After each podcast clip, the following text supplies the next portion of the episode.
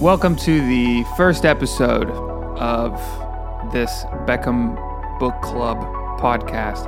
I've been reading a bunch of books, and one of the books that I'm into right now that I just started is Legendary, and I've heard so many things about it always.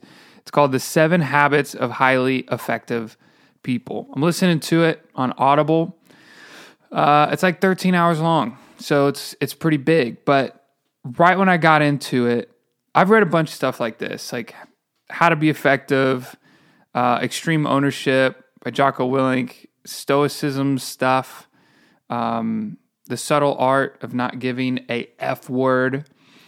Um, I've read a lot of self help books and I love them. Can't Hurt Me. There's a couple, there are a couple things that all of them have in common.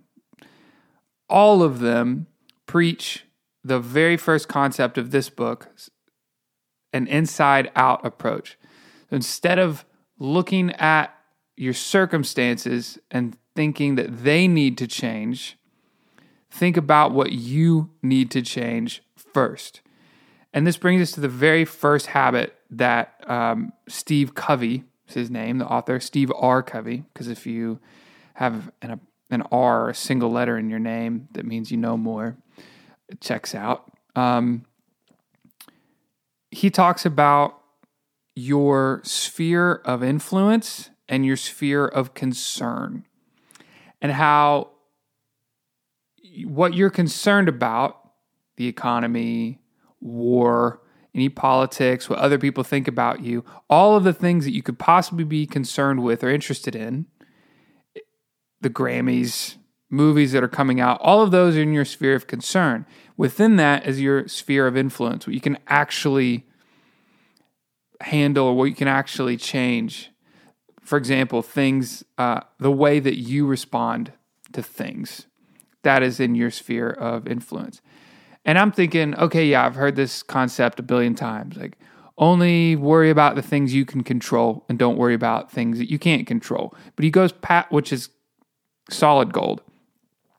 But he goes past that. So, where he goes after that is the more you focus on your sphere of influence, what you can control, the larger that sphere gets, and the more things that you can change in your sphere of concern.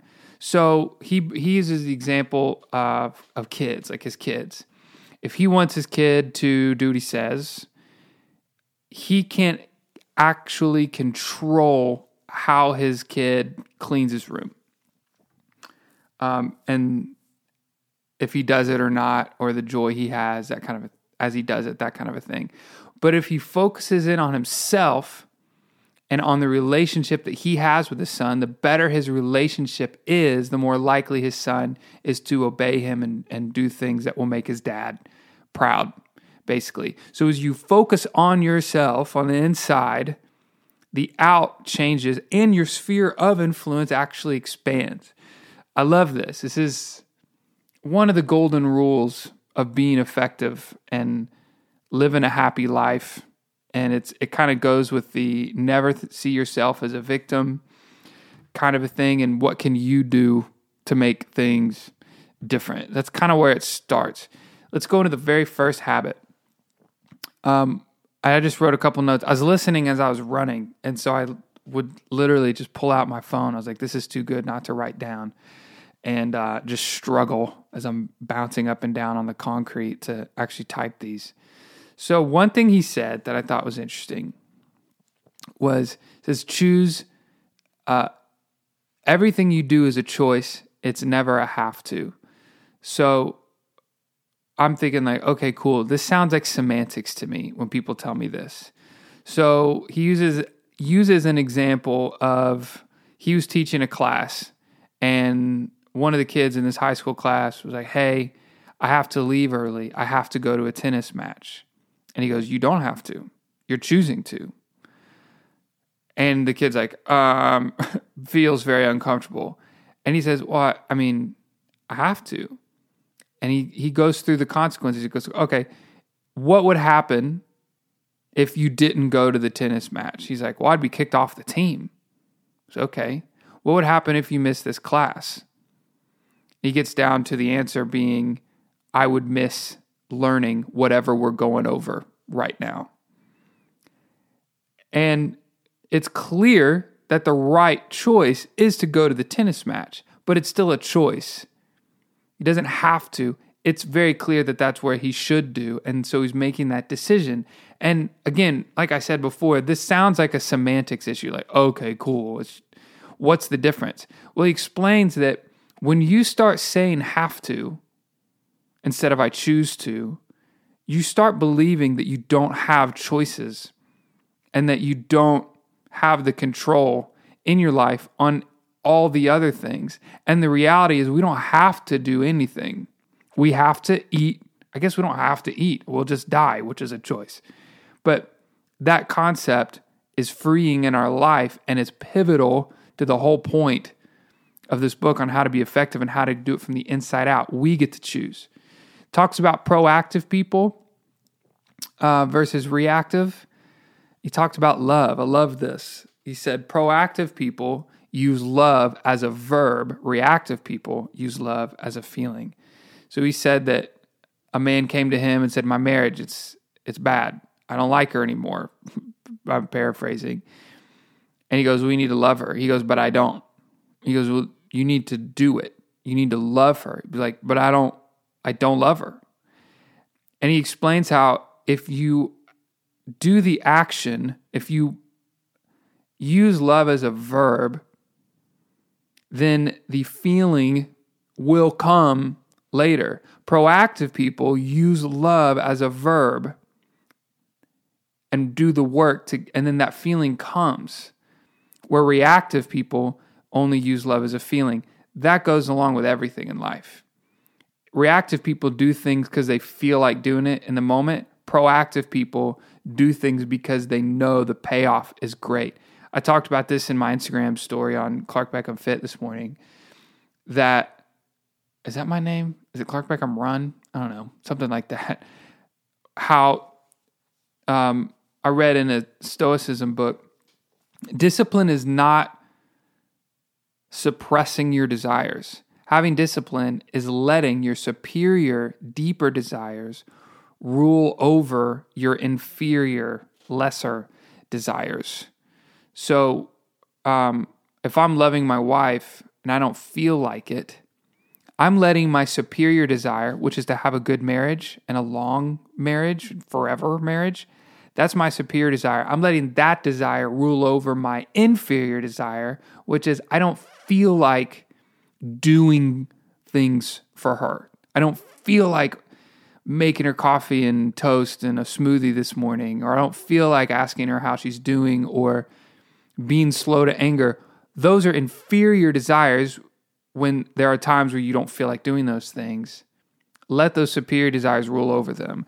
That's what proactive people do. That's what he's talking about here. Uh, talked about circle of influence versus circle of concern. Change things from the inside out. Talked about that. Measure proact. Oh, this was good. He said the metric by which you measure if you're proactive or not is how you stick to commitments. And I was like, sure, I get it. Stick to commitments, stay true to your word. It's important, integrity, trust, got it. But that's not the point he makes. He says the reason that this is such a great measure measuring stick on how proactive of a person that you are is because when you stick to commitment, when you commit to something, that means you have to make plans to commit to that thing. So if I commit to uh, a, a lunch meeting tomorrow, I have to think about my day, my schedule, and I have to make decisions where I'm going to show up to that lunch meeting on time, prepared. Also, if we have stuff to talk about, so that means I'm going to have to carve out time out of my normal day to research whatever we're going to talk about and then have to be disciplined enough to know when that meeting needs to end. Maybe I need to set an alarm. Maybe I need to tell someone to call me at that time, whatever it is, and then how to leave and keep everything in order. That flexes the muscle of proactivity when we have a commitment and we have to bend our schedule and our lives to successfully fulfill that commitment and everything around it uh, in that day. I love that. I thought it was great.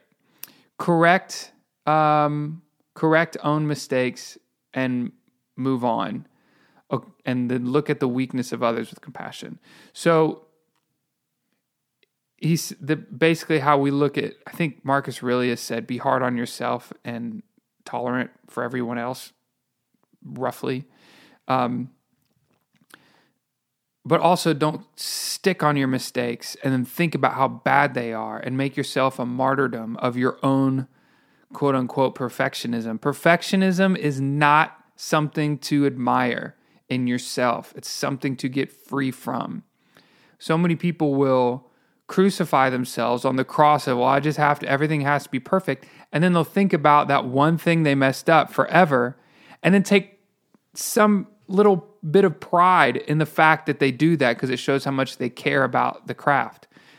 When really that's just hurting you in the long run and it's not allowing you to move on and do better things immediately. You're you're choosing to hold on to these chains.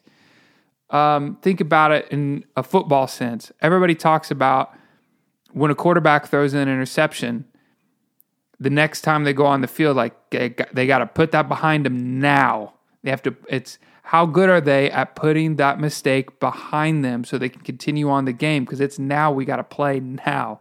It's the same thing in life. Correct your own mistakes, figure out what you did wrong, and then move on from those. Um, he said that when you correct your own mistakes and you learn from them, it becomes a victory, and then you're undefeated no matter what happens. Then he says, in contrast to that, look at the weaknesses of others with compassion.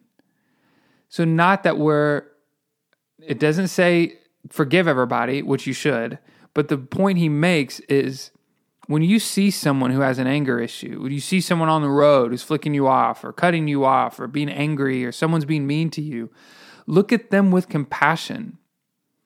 Realize that that is coming up from something wrong in their life.